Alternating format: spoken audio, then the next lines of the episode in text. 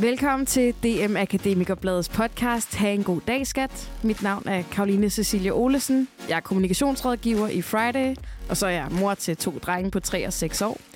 Dem kan jeg rigtig godt lide. Jeg kan også rigtig godt lide at gå på arbejde, så øh, det har jeg lavet en podcast om.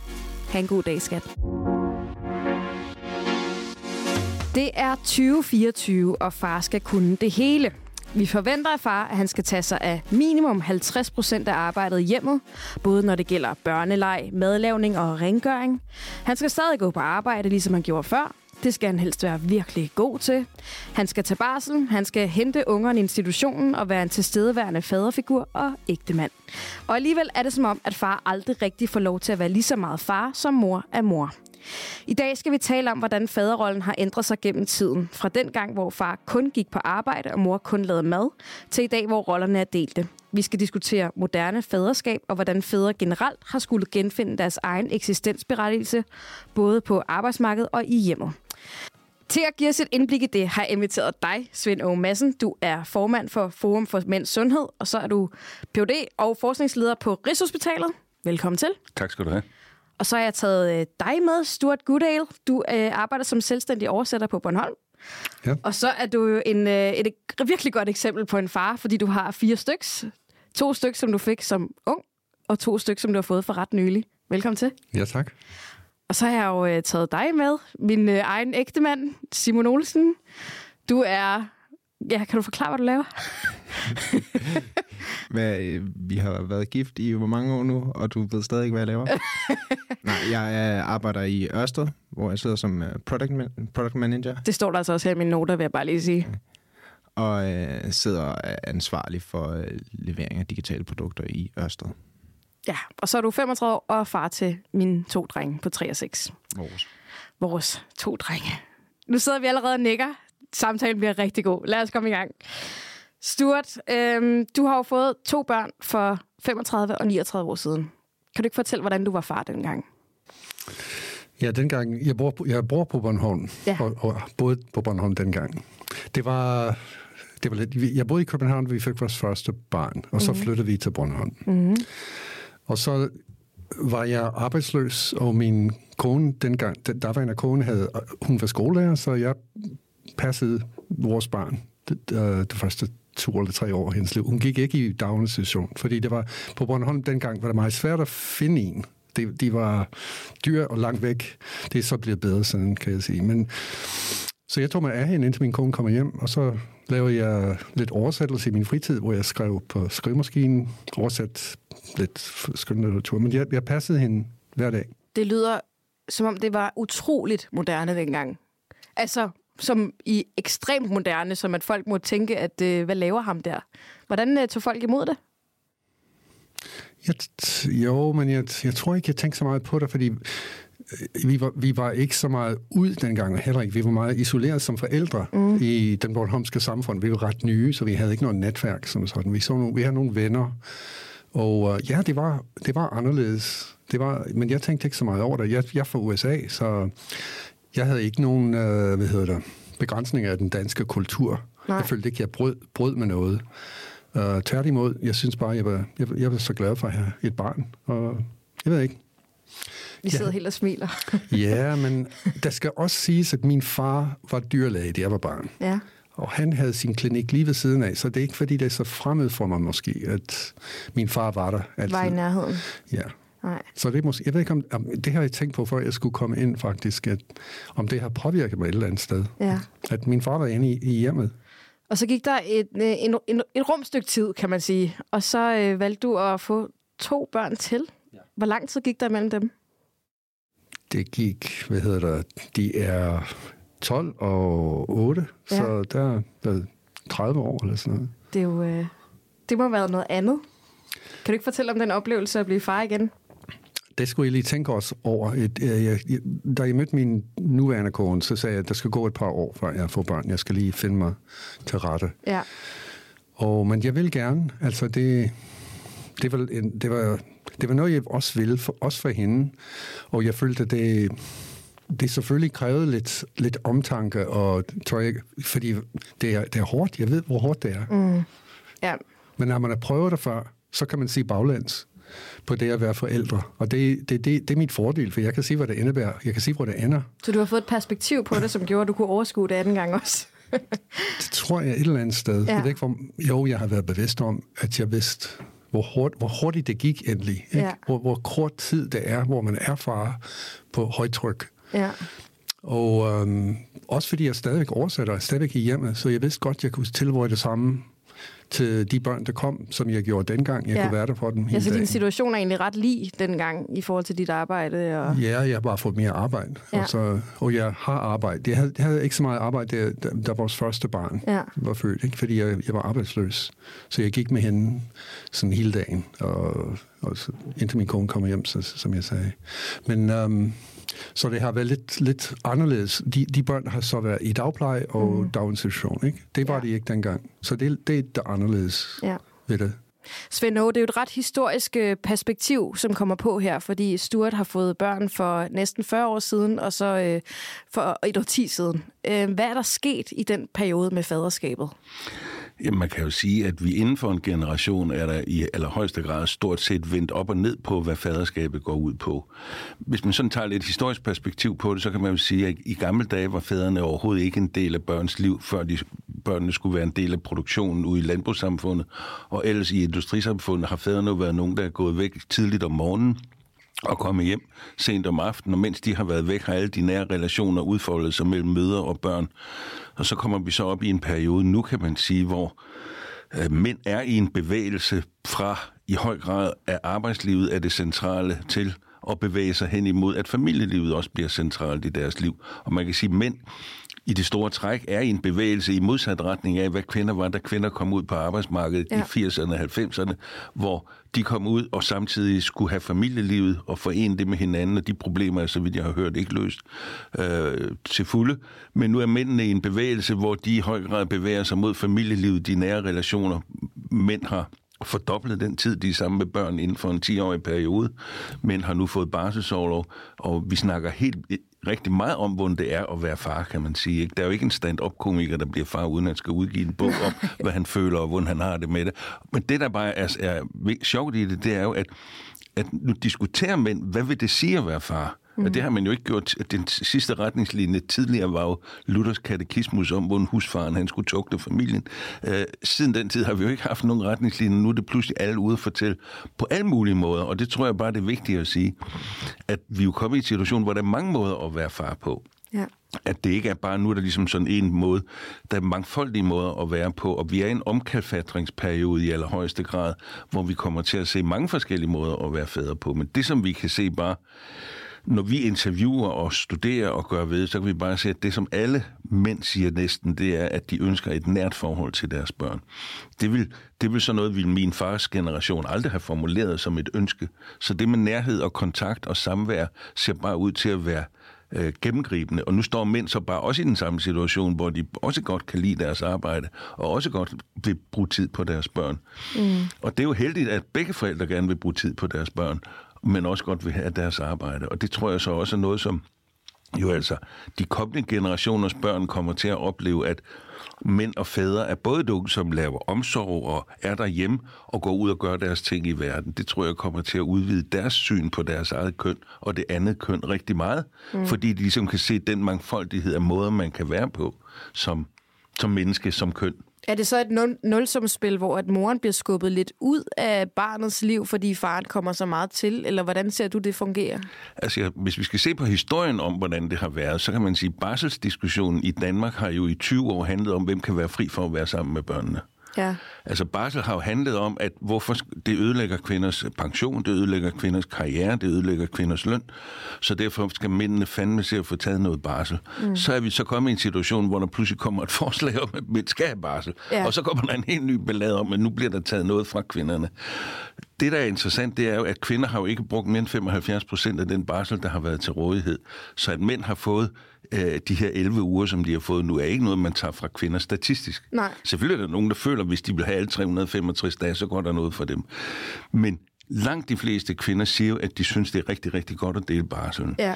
Og ikke siger, at det primært er noget, der bliver taget fra dem. Og så er der nogen, der mener, at der bliver taget noget fra dem.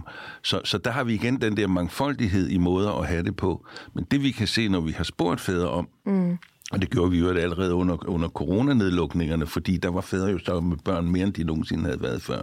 Og det, som rigtig mange fædre sagde dengang, det var jo, at det er så fedt at være sammen med børn, og vi er ked af, når de åbner op igen, fordi det har været dejligt at være så meget sammen mm. med børn. Så har vi spurgt en masse fædre, der har været på barsel i over to måneder, eller for to måneder op efter, og alle siger, at de gerne vil have noget mere. Så det er jo nogle, og så er der også kvinder, der siger, at de synes også, det kunne være sjovt at have mere. Ja. Øh, så på den måde tror jeg bare, at vi får en, en stor gruppe, ikke alle selvfølgelig, men en stor gruppe engagerede mænd, som rigtig gerne vil gå ind i faderskabet. Og det, som vi ved fra forskning, er jo, at når man er sammen med børn, så får man lyst til at være mere sammen med børn. Ja. Og det bliver jo meget bekræftet, kan man sige. Den gamle antropolog uh, uh, Margaret Mead, som rejste rundt i Polynesien og studerede forskellige stammesamfunds måde at, at forholde sig til, til børn og fødsler og ungdom og sådan noget på, hun, hun fik eller fandt den der sjove Øh, erkendelse, at i alle de samfund holdt man mændene væk fra spædbørnene. Ja. Og det kom hun med den der øh, vidunderlige konklusion eller spekulation på at sige, jamen det er jo fordi, at hvis først mændene får lov til at være sammen med de små børn, så vil de ikke vil gå ud på marken. Ja. ja, så vil de ikke gå ud og skaffe ja. føde. Og det er jo et knaphedssamfund, hvor nogen skulle tage sig af børnene, og nogen skulle skaffe føden. Ja. Og sådan har vi jo så været fordelt op igennem mange år, men det er meget interessant, fordi moderne tilknytningsforskning viser bare, at det er sådan, det er. Ja. Så, så hendes spekulation om, hvorfor man gjorde det, var sådan set meget uh, cool på den måde, at jamen, det er jo rigtigt. Der er jo nogen, der skal skaffe føden. Ja.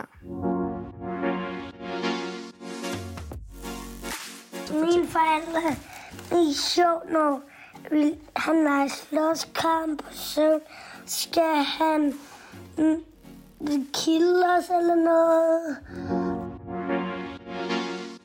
Det er jo en uh, ret privilegeret situation at have en uh, person i studiet, som man ikke er bange for at spørge om noget som helst. Måske, måske et par ting, men Simon, øh, når du sidder og hører Svend her, får du mere lyst til at være sammen med dine børn, når du er sammen med dem? Om jeg får mere lyst til at være sammen med mine børn, når jeg er sammen med dem? Ja, det tror jeg. For mit vedkommende har det været en, et spørgsmål om, at jeg måske ikke er, er stærkest til, når de er helt små, men jeg kan tydeligt mærke, at når de bliver lidt ældre. Jeg begynder at kunne have en anden relation til dem. Vi kan give hinanden et, et modspil og kan lave sjov sammen og have interaktioner sammen. Så har det vokset på mig ufattelig meget at være far. Mens det der babystadie og barselstadie var ikke der, jeg var stærkest. Øh, jeg synes, jeg tog min rolle. Mm. Og jeg synes, jeg arbejdede, Absolut. arbejdede for at være, tage min del af det. Men det var helt klart ikke der, jeg har haft mest glæde af at være far. Nej det er her, når de begynder at blive ældre, og vi begynder at kunne have sjove oplevelser sammen og lave ting sammen. Øhm. Kan du ikke lige øh, starte med at forklare her, hvordan du får det til at fungere med at være far og have et arbejde i Ørsted, hvor du øh, egentlig skal lægge en, en masse timer og forhåbentlig også være interesseret og glad for det? Jo, men det, det, det er let nok at være interesseret og glad, fordi arbejdet giver et helt andet liv, end det at være far har.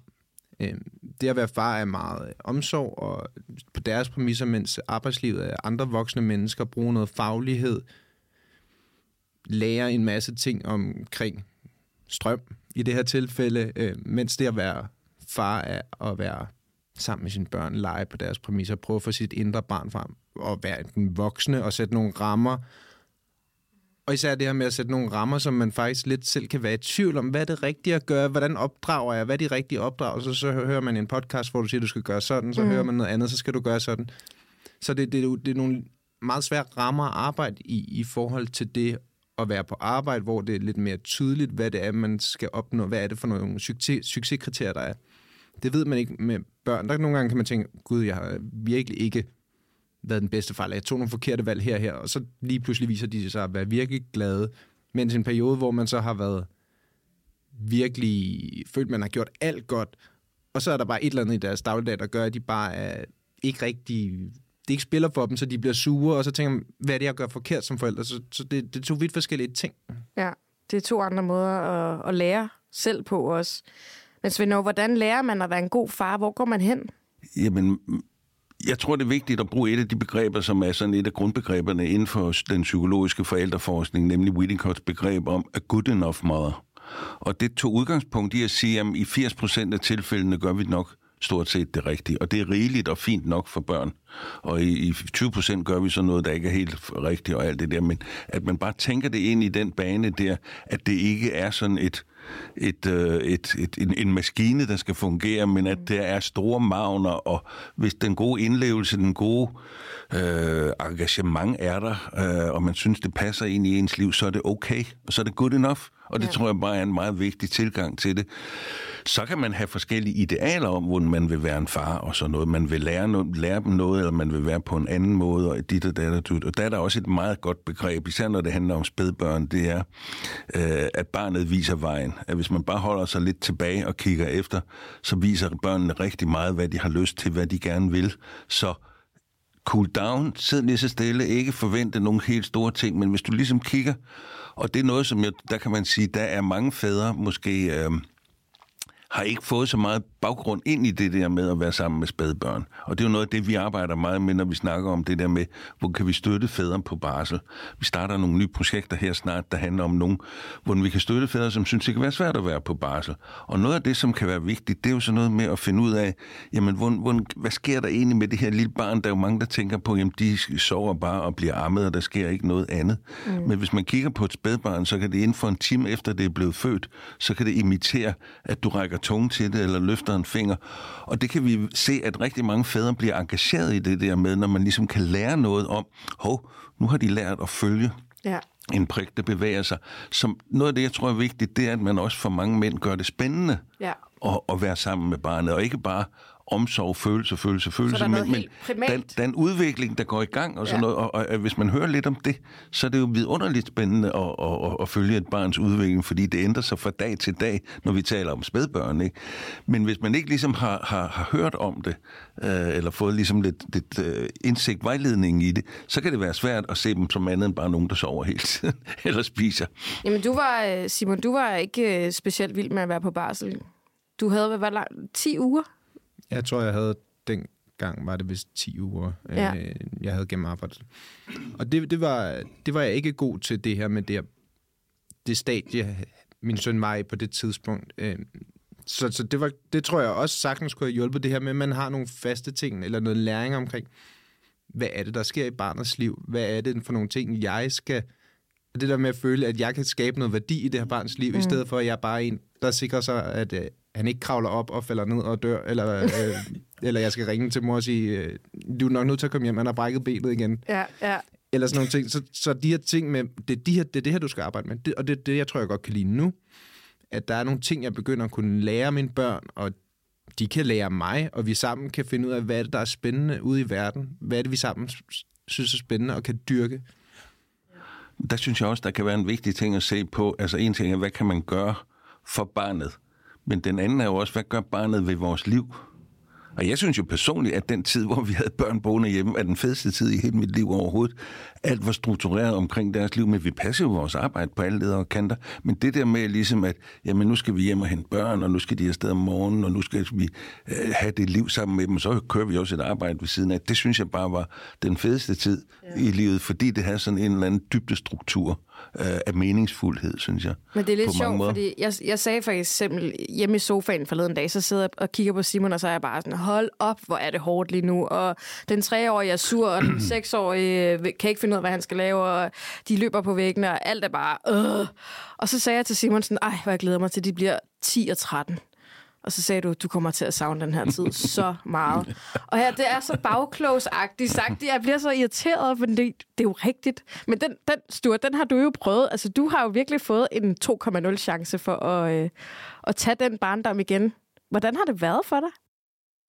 Du mener anden gang, eller hvordan? Ja, anden gang, altså, hvor du har øh, kunne se præcis de samme udviklingstrin, som du måske havde lagt bag dig og sagt, åh, hvor er det forfærdeligt, Dem kommer, de kommer aldrig igen. Det gjorde de så.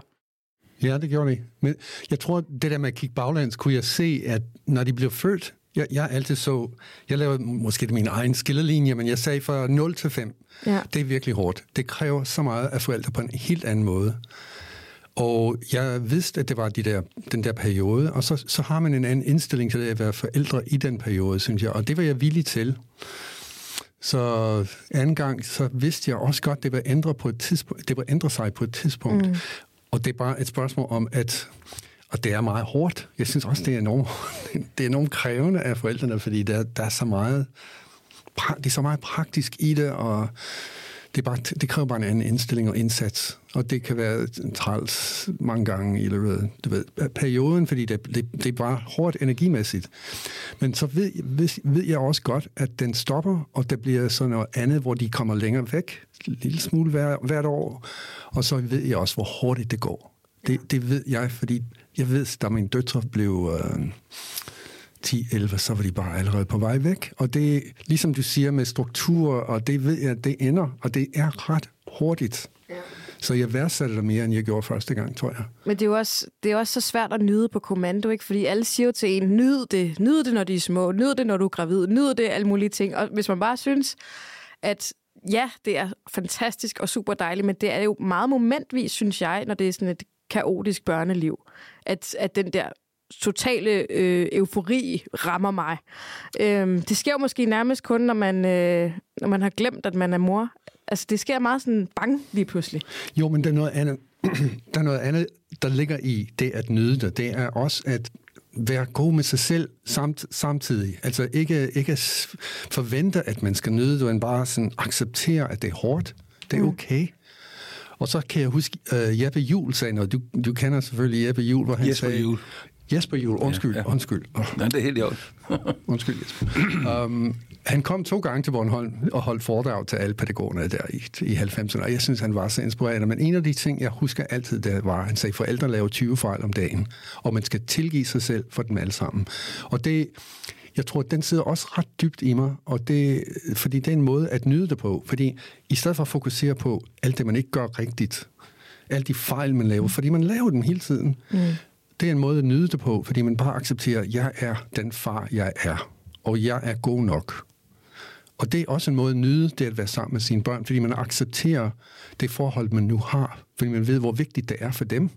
Ja. Det at være ærligt over for dem, og ikke, ikke det er lidt det, vi, du snakker om i, i, i hvad hedder det, oplægget til hele den her podcast, det er at bare være sig selv, være så ærlig som muligt, fordi det er en meget kort periode, og de får mest ud af det, hvis du er bare, bare dig selv og accepterer, hvem du er. Fordi det giver du videre.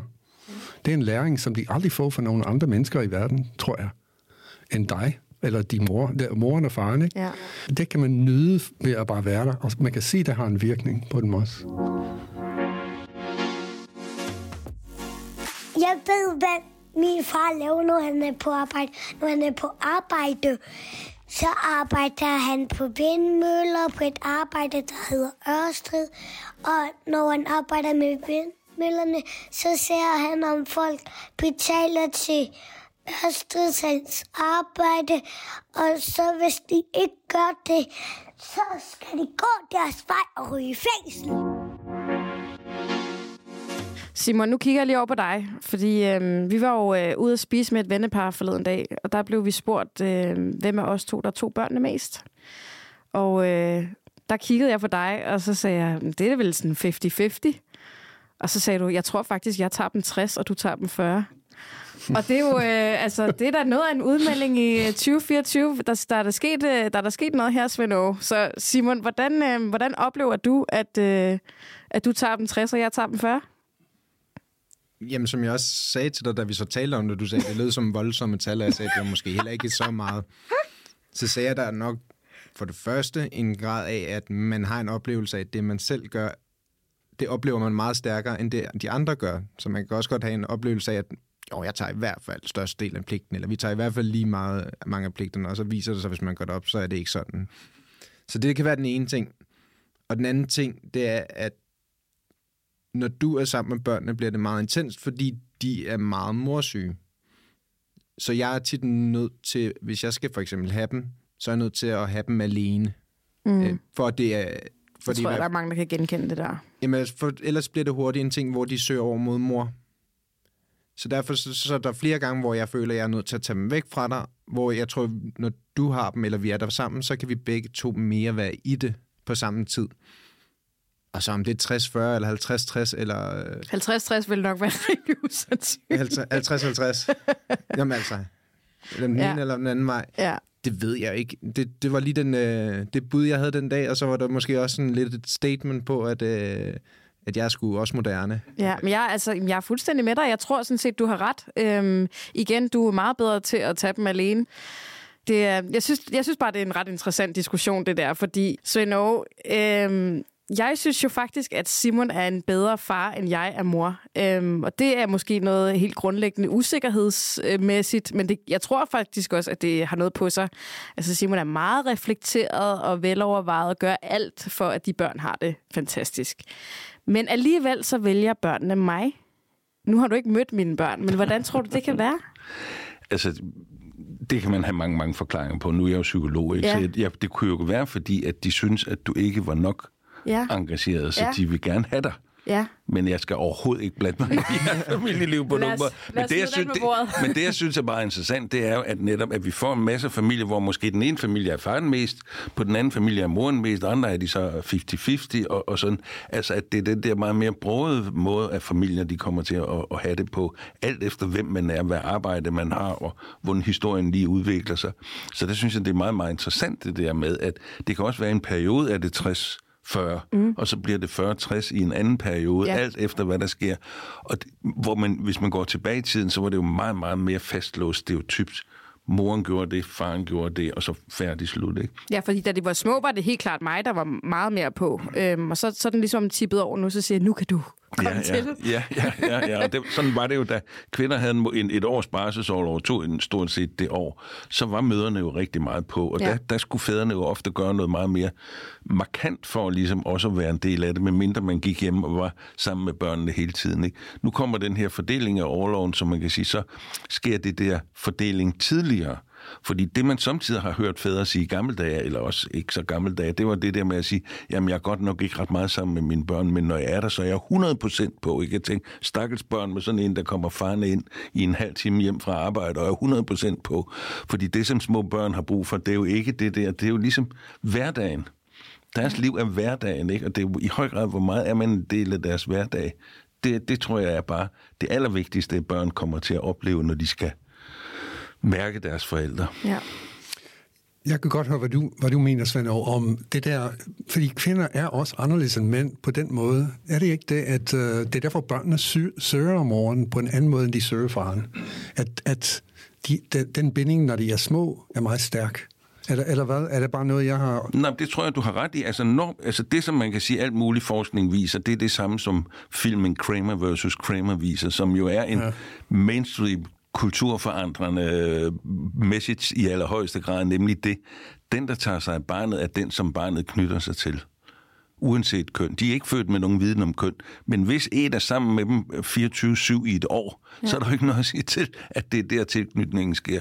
Men vi kan jo sagtens se, at hvis faren så pludselig er alene hjemme med barnet i, i, i 14 dage, og der så lyder et brag ude på vejen, så er det faren, barnet rækker. At det er det, man kalder tilknytningsadfærd. Så den, der tager sig af barnet, er den, som barnet knytter sig til at bruge. Og når møderne har været så meget hjemme, og været på banen Ja. 24-7, Ja. så er der ikke noget at sige til, at det bliver sådan. De kender også barnet bedre, ved, ja. hvad de små signaler betyder, alt det der. Ikke?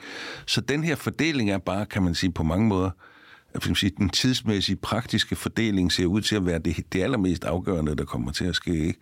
Men vi kommer jo ikke udenom, at kvinderne føder børn, og derfor har det her helt tætte forhold. Men når vi nu kan se, og det er meget sjovt, synes jeg, at den måde, som vi allerede nu kan se fædrebarselen fordeler sig på, så er det ikke kun de der sidste to måneder, som jeg sådan havde gættet, de fleste ville tage, så har man meget overlappende barsel, så faderne også er på banen i flere perioder inden for også det første år. Øh, og så, så på den måde kommer der nok til at ske nogle forandringer i vores billede af, om de søger moren mere eller ej. Så er der jo det der med, hvad det er, man laver som far og mor sammen med børnene. Og hvis det er, man har, at moren mest er den emotionelle med at tale om følelser, jamen så når det er følelser, der er på banen, så er det meget det, man søger. Men hvis det så handler om sjov og ballade, hvis det nu er det, faren snakker om. Ja. Men der oplever vi jo også, at fædrenes sprog og mødernes sprog ændrer sig alt efter, hvad de laver sammen med børnene, og hvad de laver ved siden af, af, af familielivet, altså på deres arbejde. Så, så der er bare så mange forandringer i gang i øjeblikket, ikke? Og jeg kan, og som jeg ser min far, som aldrig var engageret i børnene som små, og så til i dag, hvor vi kan se, Altså min, min, min, mine børn og svigersøn og min kone og jeg, vi har haft det sådan fuldstændig 50-50 fordeling af tingene, øh, dengang at det der kunne lade sig gøre. Så på den måde kan man sige, at der er nogle kæmpe forandringer, som også vil ændre vores mm. billede af kønnene, tror jeg. Er der så nogle steder i, i den forandring, hvor mændene ikke trives? Er der nogle steder, hvor det, det clasher med det oprindelige mandeideal, øh, vi har? Ja, hvis ikke man får det forenet. Altså, ja. jeg, man kan sige, hvis vi kigger ud i, i, i verden i dag, og så ser for eksempel det danske herrelandshold vinde, ja og, og de har stået og slået hinanden, altså i håndbold, de har stået og slået hinanden gul og blå ind i feltet, og det allermest typisk maskuline, man overhovedet kan forestille sig. Når de skal ud og modtage deres præmie, så det allervigtigste for dem, det er så at tage deres børn op og stå på armen. Ja. Når Jonas Vingegaard vinder øh, Tour de France, så det vigtigste for ham, det er at tage barnet op på armen. Ja, vi ved alle sammen, hun hedder Frida, ikke? ja, og, altså. det, jo, og det der er i det, det er, han vil gerne vise, jeg er både det her, ja. at jeg lige har vundet, men jeg er også en far. Ja. Og det er jo noget helt nyt, at man vil ja. ud og vise det. Ikke? Altså, tidligere skulle børnene jo nærmest holdes væk fra alt det her, fædrene gjorde. Nu skal de inddrages. Så den måde, mænd gerne vil vise sig selv på i allerhøjeste grad, er også at være andet end det traditionelle maskulin. Så der kan man sige, kan de få det til at fungere sammen? Altså man kan godt være sammen med sit spædbarn om formiddagen og gå ud og spille rugby om eftermiddagen øh, og få det forenet. Det kunne man ikke i gamle dage, vel? Mm. Og, og øh, overalt i verden sker de der forandringer. Det for nogle år siden, både min kone og jeg i New York noget tid, og så op i, i Chelsea-kvarteret, der så man jo altså simpelthen fædre med barnevogne overalt. Og så var det var sådan et gennembrud i, i det amerikanske samfund i allerhøjeste grad. Og det ser man jo alle mulige steder. Nu kan du gå på Sønder Boulevard i København og se fædre med barnevogne overalt. Så det billede af, hvad mænd og kvinder for nogen bliver også ændret i den sammenhæng, der tænker jeg. Hvor tror du, det skal hen, det billede? Hvad, hvad tror du, vi kommer til at se for en udvikling? Mangfoldighed. Ja. Det tror jeg. Ja. Altså, vi skal gennembryde en hel masse forskellige, og skal have hjælpende hænder til det. For eksempel barselsårloven, tænker jeg, som en hjælpende hånd til en forandring, der allerede er i gang. Men at og det håber jeg det, det er, at mange familier finder mange forskellige måder at gøre det på. Og både fædre og mødre er på banen, og nogle af det i forskellige tempi og i forskellige øh, procenter. Men at børn kommer til at opleve, at de har to trygge baser, altså to, der er deres fortrolige i livet, som de har med sig som baggrund, og som de også vil have senere i livet, som nogen, de kan bruge i, i fortrolighed og alt sådan noget. Det tror jeg bare er rigtig vigtigt, og det tror jeg kommer til at gavne børn helt utrolig meget. Ja. Det er, det, det er meget spændende, fordi det, det føles jo næsten som to akser, der, der rammer hinanden lige nu, hvor at, øh, at, at arbejdslivet øh, er så eksploderende for kvinder, øh, samtidig med, at familielivet gør det samme for mænd. Øh, Simon, kan du, mærke, kan du mærke, at du står lige i epicentret af det her? Nej, Jamen, det kan jeg ikke. Og det tror jeg hovedsageligt, fordi at det er langt mere en kamp, der foregår på kvindernes side. Jeg tror, mange af os men nu skal jeg selvfølgelig passe på med at tale på alle mulige andres vej, men okay, så lad mig sige mig selv. Jeg føler bare, at jeg er glad for, at jeg har den rolle, jeg har i børnenes liv. Så jeg oplever ikke en kamp om, at, at jeg skal det ene eller det andet. Jeg oplever, at jeg gerne vil være sammen med mine børn. Jeg vil jo selvfølgelig også gerne arbejde, men, men det er jo mere bare at, også at tage på arbejde. Så jeg har ikke den her kamp med, der en forventning om, om du skal arbejde 80 timer, og du må ikke se dine børn. Det er der ikke nogen, der siger. Hvor, hvor det måske for kvinderne er meget, du skal være mor, og du skal sørge for dine børn, og du øh, må ikke arbejde for meget, for så kan du ikke være der for dine børn, eller omvendt. Den kamp oplever jeg jo ikke. Jeg oplever bare, jeg synes, det er fedt at være sammen med mine børn, og folk siger, fedt, du er sammen med dine børn, du er en, det, du er en god far, fordi du gør det. Så du oplever en lidt anden frihed for mænd, faktisk, hvor at, øh, altså der, der er jo også lavet et studie for nylig, som viser, at, at de fleste danskere, eller ikke de fleste, jeg tror det er 47 procent, der synes, den ideale familieform er en, hvor manden arbejder mest, og kvinden arbejder på nedsat tid. Så det vil sige, at manden har vel en anden form for frihed til at, at pick and choose, hvad han, hvad han har lyst til? Altså. Ja, det, det tror jeg. Og jeg tror, jeg er enig med Svend i, at, at vi ender et sted, hvor alle familier må tage deres beslutninger om, hvad der giver mening for dem i den periode, de er i. Ligesom vi talte om før med de 60-40, så var det en periode. Ja. Det kan være, det ændrer sig. Det kan være, der kommer et jobskifte, eller der er en, der gerne vil fokusere på noget på arbejde, og så siger den, jamen så kan jeg tage lidt over.